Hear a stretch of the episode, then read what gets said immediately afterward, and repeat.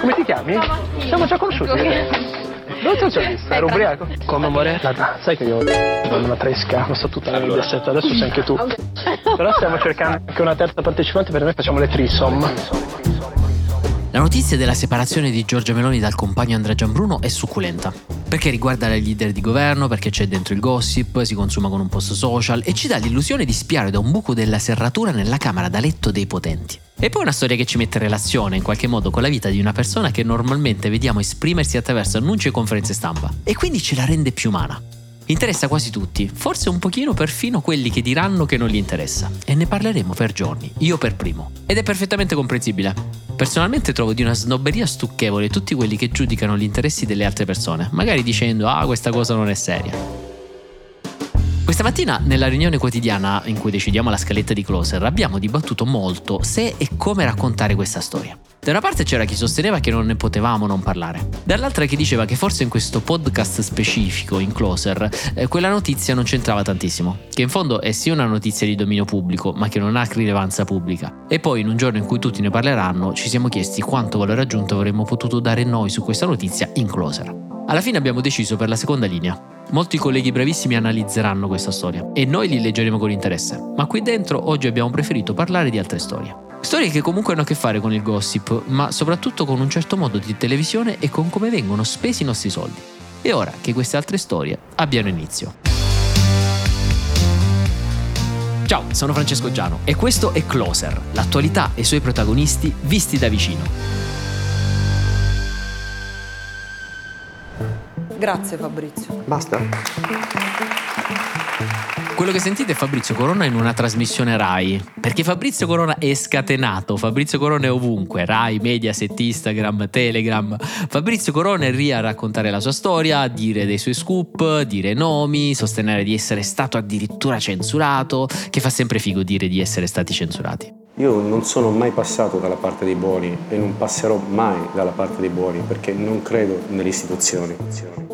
La vicenda è questa. Fabrizio Corona, classe 1974, è un ex agente dei paparazzi, figlio di un grande giornalista come Vittorio Corona. È uno che, piaccia o non piaccia, comunque capisce le notizie e il mondo editoriale. Negli ultimi quasi vent'anni è stato indagato, imputato e condannato in vari processi. Alla fine è stato condannato in Cassazione a 13 anni per reati continuati. È stato agli arresti domiciliari, poi è rientrato in carcere, è riuscito, ha commesso altri errori. Eh, comunque, il 23 settembre del 2023 ha finito di scontare il cumulo delle pene che aveva ed è tornato un uomo libero che ha pagato i conti con la giustizia. Da lì è tornato più carico che mai eh, a dire sono l'unico che è riuscito a mandare avanti la società dalla galera, a toccare fatturati enormi, ho guidato 15 persone fuori da un carcere e così via. Ora, una settimana fa ha rifatto il botto, cioè ha raccolto delle notizie circa il coinvolgimento di alcuni giocatori della Serie A e della Nazionale nelle scommesse. Ed allora sta quasi centellinando queste uscite. Ogni tanto se ne esce e dice presto farò nuovi nomi, fra martedì farò altri nomi, eccetera, eccetera praticamente sta rilasciando nomi e gettando ami come si rilasciano i singoli di un album. Esattamente come era, come era Tangentoppo, sono coinvolti tutti. Mm, tutti Io che vuol dire? Quando tu dici tutti, che vuol dire? Procuratori, so, allora, procuratori di società sapevano. Mm. E come in Tangentopoli, non pote- la, la, famosa frase, mm. non potevano non sapere. Un po' di contesto. La regola prevede che i calciatori non possano scommettere per gli eventi che riguardano il loro sport. Le notizie Corona le ha pubblicate sul giornale Dillinger News, di cui è direttore, e soprattutto attraverso il suo canale Telegram, che già conta quasi 200.000 iscritti, numeri pazzeschi. E poi ovviamente ci sono le ospitate in tv, tutte pagate. A dirlo è lui stesso, mm, ospite della Zanzara, per esempio ha detto ho ricevuto 30.000 euro per essere ospite a Belve, il programma di Francesca Fagnani, poi a Domenica Inda Mara Venier e infine a Davanti Popolo, nuovo programma condotto da Nunzia De Girolamo per partecipare al quale secondo alcuni avrebbe ricevuto 40.000 euro. Io sono stato il primo a svelare che vi era una diciamo, malattia che aveva colpito tantissimi giocatori del calcio italiano, che era la ludopatia, e c'erano tantissimi giocatori che erano ludopatici e feci il primo agosto il nome di Nicola Fagioli. Ora, eh, Corona a questo punto mette una specifica. Una parte del compenso sarà devoluto a una società che si occupa di ludopatia.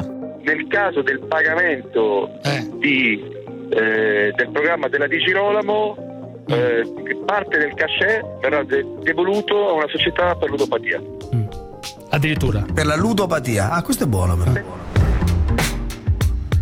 Ecco, al netto del gesto, eh, forse il dubbio che sta avvenendo a molti è che ancora prima che finanziare una realtà che si occupa di ludopatia, qualcuno dovrebbe domandarsi come parlare di ludopatia, soprattutto a milioni di persone in tv, e chiederci anche se Corona sia la persona più giusta per parlarne. Da quando Corona ha iniziato le sue comparsate in tv ha parlato anche di suicidi, di salute mentale, di omosessualità e di riabilitazione in carcere, mettendo tutto nello stesso calderone, toccando superficialmente temi complessissimi nella tv pubblica. Forse il punto più basso è stato toccato quando si è parlato di omosessualità.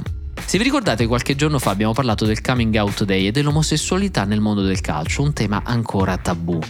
Ecco, uh, Corona, entrato a gamba tesa, ha detto di voler parlare e svelare i nomi di calciatori gay e del perché nessuno di loro ha mai svelato pubblicamente di esserlo. Queste le sue parole.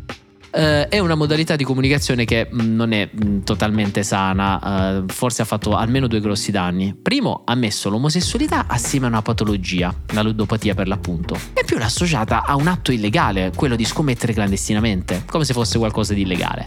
Uh, secondo, ha annunciato come se niente fosse una grande campagna di outing, cioè quella pratica che viene definita, al contrario del coming out, una violazione della privacy e una violenza verso la persona che subisce l'outing. Alcuni infatti la chiamano la caccia al gay, che viene fatta spesso verso i personaggi famosi nei paesi più all'avanguardia sui diritti civili, o viene fatta anche nei paesi dove l'omosessualità è proprio reato, quindi è considerato da molti un atto di violenza. E il tutto Fabrizio Corona lo sta facendo anche nelle tv pubbliche e facendoci un business. Perché Fabrizio Corona sta lavorando quando va in tv o quando pubblica un articolo sul suo giornale. Ecco, lui è tornato, è Fabrizio Corona, e eh, lo conosciamo già, eh, ma forse il problema è anche gran parte del giornalismo italiano che lo sta rincorrendo. Molti si chiedono se sia davvero opportuno, quasi vent'anni dopo Vallettopoli, continuare a rincorrere Fabrizio Corona come fonte o come ospite per portare notizie spesso non verificate e trash in tv. Lui si giustifica dicendo che fa share.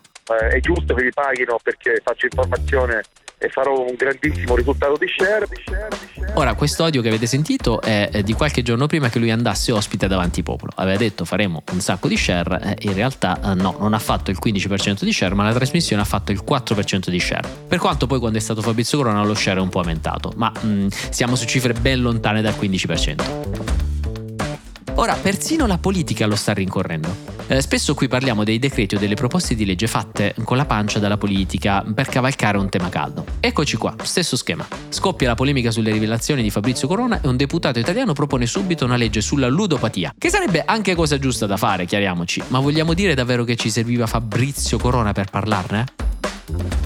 Eh, c'è Aldo Grasso che sul Corriere della Sera forse ha, ha scritto l'articolo definitivo. Uh, il titolo è Ci dobbiamo scandalizzare per Corona o per chi lo invita? Lui dice, adesso dice di fare l'investigatore, eh, come parte di una commedia tra l'altro, l'ex pregiudicato che diventa poliziotto. Dice che gestisce un sito, vuole mettere al gabbio tutti i calciatori implicati nelle scommesse, poi prosegue. Anzitutto non tocca a lui a fare indagini. E non toccherebbe alla RAI pagare un simile personaggio, uno che da anni ha deciso di violare tutte le regole per essere sempre al centro dell'attenzione e apparire in tv. Ecco, Grasso la tocca pianissimo. Eh, di certo non siamo noi a dover giudicare se questi programmi siano di approfondimento o meno. Um, ma sicuramente a tutti noi e a voi che ci seguite, a chiunque segue la televisione pubblica, sta anche il diritto di indignarsi se con i propri soldi non dovesse essere fatto servizio pubblico. Perché ricordiamocelo senza qualunquismo che una parte della TV pubblica la paghiamo noi con il nostro canone. E qui arriva l'affondo di grasso. Forse sbagliamo noi nel credere ancora che certi programmi cosiddetti d'approfondimento desiderino veramente approfondire qualcosa. E ora chiudiamo questa puntata e questa settimana intensissima con la rubrica che tutti voi adorate. La rubrica delle 5 storie della settimana che vi abbiamo risparmiato ma che erano legittimamente troppo mitologiche per non essere citate a cura del nostro Carlo Nota Pietro. Ciao Fra, allora tra le 5 storie della settimana che vi abbiamo risparmiato ma che erano oggettivamente troppo mitologiche per non essere citate, purtroppo abbiamo una notizia negativa. Esce dalla classifica Vincenzo De Luca, pare non si sia lasciato andare a dichiarazioni eclatanti, ma siamo fiduciosi, settimana prossima infatti esce il suo libro. Ricordiamo che lui è iscritto al PD e il titolo del libro è Nonostante il PD. La speranza che torni in vetta alla nostra classifica è davvero tanta. 5 Comunque in quinta posizione abbiamo sempre lui, Carlo Calenda che litiga con gente. Questa volta però abbandona l'obiettivo delle ultime due settimane Matteo Salvini perché è il momento di Matteo Renzi. Querela! Dopo una lunga relazione di un anno, di cui otto mesi di litigi e separazione, finalmente è arrivato il divorzio. Calenda e Renzi hanno separato anche i gruppi parlamentari. Probabilmente la Cassazione è arrivata in ritardo con la sentenza che sancisce il divorzio veloce, ma non preoccupatevi cari Carlo e Matteo, c'è ancora tempo per unirsi con altri partiti e poi litigare. 4.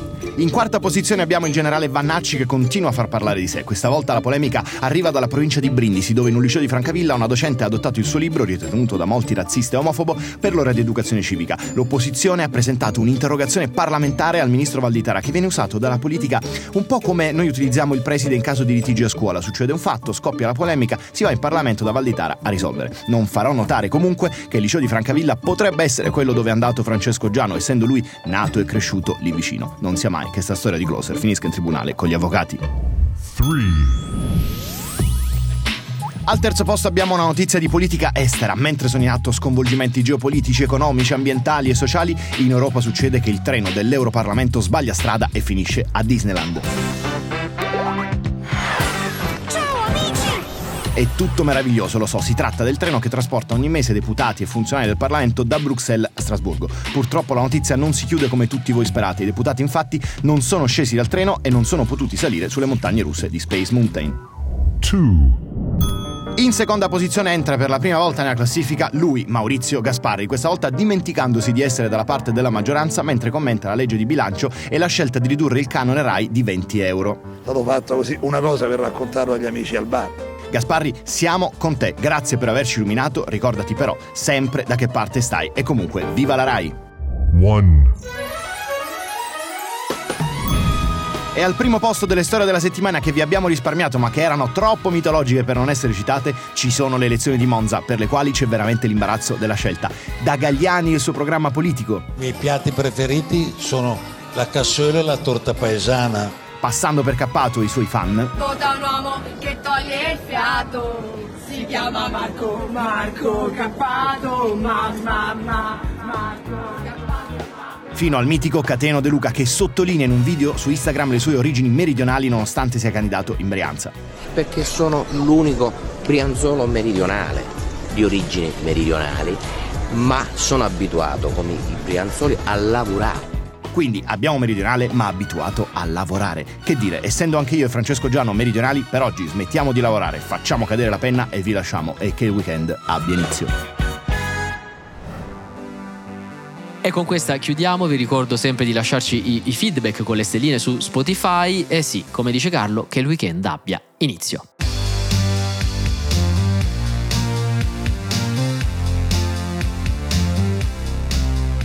Closer è un podcast di Will scritto da Francesco Giano e Carlo Notar Pietro. Cura editoriale Francesco Zaffarano. Post produzione a cura di Cora Miglia. Supervisione suono e musica Luca Micheli. Post produzione e montaggio Guido Bertolotti. Coordinamento di post-produzione Matteo Scelza. Produzione Giulia Montelatici.